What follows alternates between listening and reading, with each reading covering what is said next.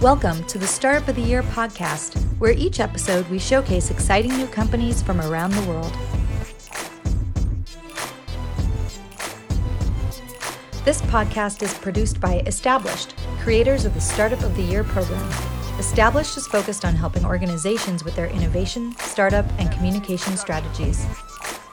Hello, everybody, and welcome back to the Startup of Year podcast. I'm Frank Gruber, co founder and co CEO of Established, co founder of Established Ventures, and the team behind the Startup of the Year community and this very podcast. Thank you for listening. In this, this episode, uh, we're going to hear a special conversation between Andrew Nguyen from Bark and Matt Hunckler from Powderkeg. They talked about product strategy and the product mindset at our ninth annual Startup of the Year Summit.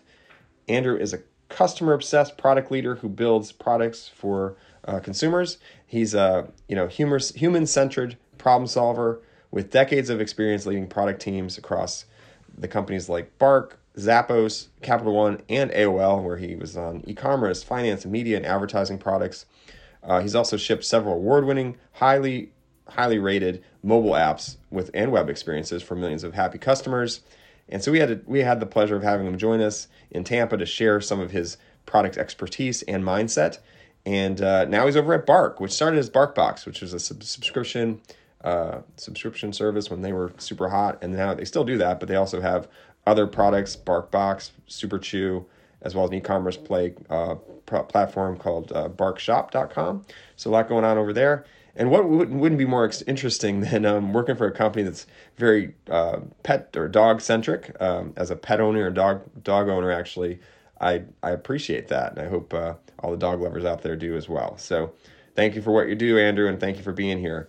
Uh, but before we get started with that interview, we actually started a new sec- uh, session or segment on the Startup of the Year uh, podcast here. It's uh, going to shine a light on some of the folks in our community because we have a community of thousands of startup founders and different companies, and uh, we're going to start bringing one to the forefront every episode. So our first company is actually a company called Plane Ahead. Um, they are interesting if you're a traveler, especially uh, because it takes full advantage of termination of airline change fees, uh, and so basically something you could you can all take advantage of if if we're a flyer. Um, the way it works is they track your purchased itinerary uh, the day you know from the day you buy it to the day it takes off, and then the price of your ticket you know, if it goes down, they automatically exchange the ticket and sell you the sell you um, the uh, airline credit from from the change. So it sounds pretty pretty interesting. If you're interested in, in checking out more about it, go to Plane Ahead, like airplane, planeahead.co to learn more. And uh, we appreciate Plane Ahead being a part of our community. So uh, check it out and learn more there. All right, now let's jump into that conversation with Andrew and Matt. I am so excited to have this conversation, and it's going to be a quick one. So I want to dive right in. Uh, we've got someone with over a decade of product experience here. Um, someone I actually got the chance to hang out uh, a couple times on Clubhouse uh, during the pandemic, but now we're meeting for the first time in person. So it's awesome to be here with all of you and, and get to chat uh, live in front of y'all. Uh, Andrew, uh, I, I, know you have had a ton of experience at Zappos, Capital One, now uh, leading product at, at BarkBox. Can you tell me a little bit about how you got into product in the first place? Yeah, absolutely. And first of all, humbled and honored to be here. There's amazing things that's going on throughout the day. So thanks for sitting here with us and just having a conversation together. Um, getting into product, uh, Matt, uh, got, gotta ha- have a shout out to, well, Fletch in the room. Uh, he got uh, Jen, of course, Jen Consalvo, Frank Gruber, and uh, we share something in common. We came from AOL that's where uh, I got my feet wet. And right time, right place, right people. A little bit of luck. Um, seeing the intersection between um, creating product strategy, really just the technology behind it, the design, the business aspects, and having uh, a pure appreciation across all three aspects. That's what product is all about. And so I was lucky to be in the area of these wonderful people that saw that um, aspiration and nurtured that and, and, helped give me my first break. Um, so that's that customer obsession and building products that make people happy. That's ultimately what it came down to, and, and finding the right opportunity, right people. I'd love to ask just a little bit about the AOL days of product. I'm sure there was a lot you learned there because it was your first product role. But was there anything that surprised you about the approach to product that really helped make it successful at AOL? Oh, sure. Um, well, I, I, think there's just a fantastic storied history around product management and um, AOL. And in case people don't have some of that history, Netscape was acquired by AOL and some of the well-known people, Marc uh, Andreessen, Ben Horowitz, some of the most resounding product figures in the space. They spent some time over there, set up some of the culture, and uh, let alone other people that ran through AOL stores. Um, so I think part of what made it great is that uh, product was uh, nascent and still is in so many ways. A lot of people are just figuring out what product means for them. Um, so I think that history, building that foundation, what it meant for a shrink wrap product, and what it meant for a digital product that um, had rapid iterations, and you don't um, necessarily have to think about the first version and get nailing it right, uh, but lean methodologies and whatnot. That evolution, starting from day zero, uh, I, I really set, I believe, set the precedent for AOL, and it carried on. Um, if you look at, uh, you hear PayPal Mafia, well, look up the AOL Mafia, and you'll see that spread out through the industry very, very widely. Um, so I think that history, day zero, um, being around for all of it, I, I think that was the embodiment of, of, of that culture and success. That's awesome that you were able to forge your product career in that environment. Uh, and I know you've seen a lot of different product cultures along the way. I'm sure you've seen a lot of high functioning product teams. You've probably seen some product teams with dysfunction because pretty much every startup team has dysfunction in some way, shape, or form. Um, we can cover the dysfunction stuff after the functional stuff. What What do you think um, really helps product teams build great products when you think about that culture and environment uh, that you have on any team? Oh, great question, Matt. I, I think uh, I feel strongly that culture eats strategy for breakfast. You might see a poster around it. I, I really feel that way, um, and it, it, really varies on how you look at product. But that's that's where I stem from. And uh, Brian Murphy, he, he, mentioned, hey, at any given point in time, the company knows what are the three most important things. What are the three questions that they ask? That's part of the the culture that you set up. Um, so building that kind of culture, uh, setting the right company mission and vision, and actually meaning, uh, put some meaning behind it, and um, actually lead by example. Uh, I think those are the aspects that really help set up um, a high performing product culture. And the rest that follows the strategy, the execution, the leadership and vision that, that uh, whether it's a digital or physical product, that carries into it. It's a distillation of those things. So if you truly mean those things and you collect the kind of people, the kind of talent uh, that believe it uh, as much as you do, if not even more in some cases, uh, that will help set you up for success. Um, so missionaries over mercenaries, as, as um, we like to say. I love that. Do, you have any anecdotes from any of the places that you've been uh, and, and led product at that kind of bring a couple of those different core values to life? Sure. So, um, immediately what comes to mind uh, my time over at, at zappos. So um, shout out to Jenn Lim. Uh, you'll see her book uh, out there. Um, definitely scoop oh there fantastic beyond happiness. Uh, so co-founder of delivering happiness and the mission of zappos deliver happiness. Uh, mission of barkbox uh, deliver happiness the d- dogs make all dogs happy. Um, and we really mean it through and through so the core values that zappos has set up there's 10 core values and typically, um, you've been at your various companies. Some companies take it more seriously than others. Uh, it's a fairly democratic process that happened over at Zappos, and uh, hundreds of core values distilled into 10. And it was all purely organic, and we meant every single word of it. And this was no separation between professional and personal life. And I think that is exceptionally key. Uh, you bring your whole self to work, uh, you reduce the things that um, might separate yourself and what you how you carry yourself through and through. Um, setting up those core values, Zappos is is probably uh, the number one example that I can think of, and um, I promise you, you see a, a Zapponian at, at, the grocery store, they'll, they'll carry themselves the same way as they would at work in any other setting. Uh, so I try to carry that on and be a leading example of that uh, wherever I go. I, I, remember getting a tour of uh, Zappos maybe around 2010, 2011 timeframe, uh, and you could just feel the vibe and the energy in that office. What's the vibe like at BarkBox, particularly like in the product section? Like, do you all sit together? Does everyone have their own private office? What's the what's the general kind of like collaboration and cadence of maybe some of those stand-ups or product reviews or road mapping? Sure. Yeah. So uh, it's a bit tricky in um, this hybrid environment. So mostly we, we've been remote and I, I guess we virtually sit alongside each other. Uh, so there's a, a, variety of different um, models where uh, I see product teams, and uh, there's no right or wrong way, but um, I've seen organizations where um, you have respective product folks sit within their product development teams mostly. And then you have a community of practice. You come together frequently, once a week, once a month, whatever that cadence is right for you. There's no right or wrong way, but again, going back into the culture that you want to set and where you want to over index on.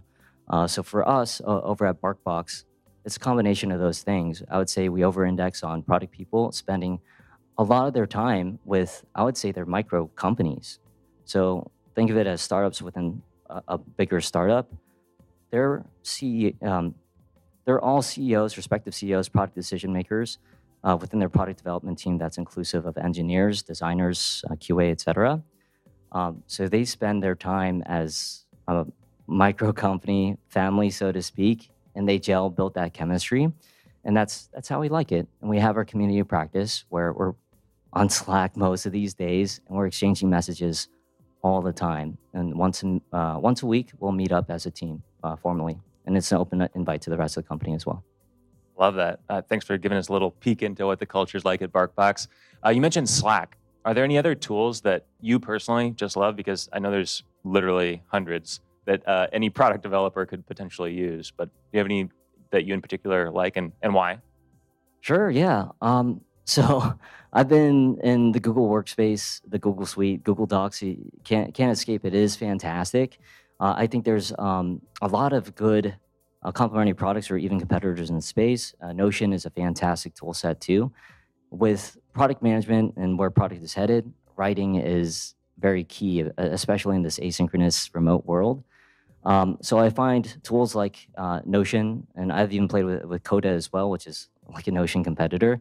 It makes life a lot easier. There's templated, um, a template for anything that you can think of to create product artifacts, set the strategy, and help out with the execution. Um, and you can customize it to the well, the culture that you want to create. Um, so those tools come to mind. Um, other ones, I'd say like the add-ons within the ecosystem. So you might find nuance that um, create more fun uh, in, in, a lively workspace. So pick your favorite Slack add-on, question of the day, whatever it might be. Uh, Wordle is all the craze right now. I'd be surprised if there isn't an add-on. I'm going to look it up right after this. Um, that uh, that ecosystem that the tools create, I, I, think that's the other aspect that I enjoy too. Love that. Thanks for sharing some of those. Um, just to dive one layer deeper on on Notion, are there any particular artifacts or or ways that you you've used that to help guide the culture, especially as you put it, you know, the asynchronous, uh, all virtual sort of world? Sure. Yeah. So uh, for me, I, I, use it as a productivity tool. Um, so you can build a Kanban board for anything, and um, leading product across a variety of different uh, aspects, customer facing and, and non a variety of different teams to look over um, and keeping my eye on the ball, making sure that we're all aligned towards the company mission and vision. It helps me dissect the various things. And let's go with uh, the Brian Murphy example. Uh, I'll know on ev- any given part of the departments, the way that we're organized, any given team, what the top three to five things are, and if it's in alignment, and if those are the biggest bets that we should be making at any given time.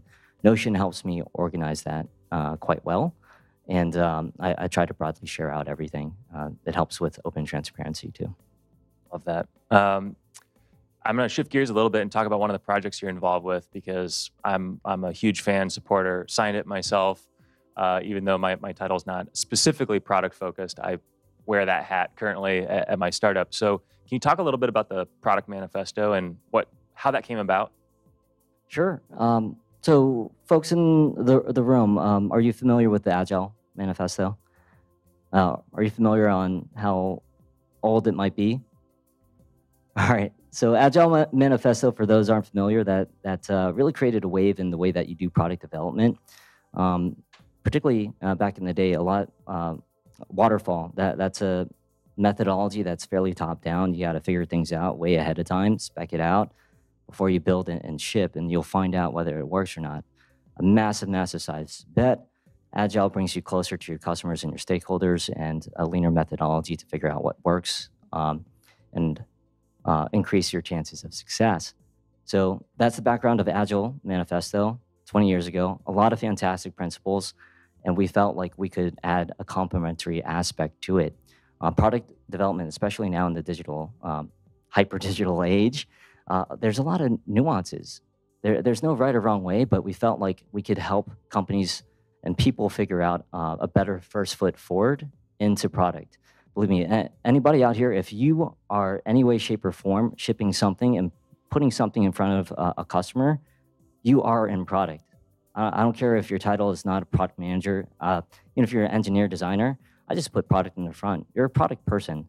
Um, if you have any influence or control within it, I promise you that that's just how I see it. Uh, you are a product person. So how can I help? How can our community help you be a better product person? Uh, that's the, the ethos of it. We just want to give back to the community, especially as um, uh, this um, accelerating profession picks up and uh, more and more people and companies are seeing the value in it. Well, and tons of uh, tons of more continued lessons, uh, learning to be found there. Where can people find the product manifesto? Sure. Um, well, no, don't take my word for it. I think the URL is theproductmanifesto.com. Uh, I'll double check. Uh, if that doesn't work, try productmanifesto.com or, of course, a, a Google search. Awesome. Andrew, thanks so much for sharing. I, I could ask you questions for another hour, but we don't have the time. Uh, so I just want to say thanks so much. All right. Thank you, Andrew. Thank you, Matt. Loved hearing your conversation about product development and your mindset, especially coming from the product background myself, building products for AOL with you. Uh, it's interesting and you know to hear this again, and obviously love um, love hearing what you're up to. All right, so definitely definitely somebody we need to know if you're in the product space. You definitely want to go check out Andrew and his uh, social following and everything he's got going on because he's talking about this stuff all the time. All right. Also wanted to mention that uh, if I hadn't already, that this the summit that we just heard that conversation from was streamed live. So if you didn't get a chance to attend, you can watch the sessions online. Just go over to soty.link forward slash est YouTube. Uh, it's a lot easier than searching YouTube for the established YouTube account, which is another way to do it. Uh, but if you just go to sot dot soty.link forward slash est YouTube, it's a direct link to uh, some of these the sessions and, and the live live stream, which you can watch for a couple days because it, it went on for a couple days. So hope you enjoy it and uh, hope you learn something from that.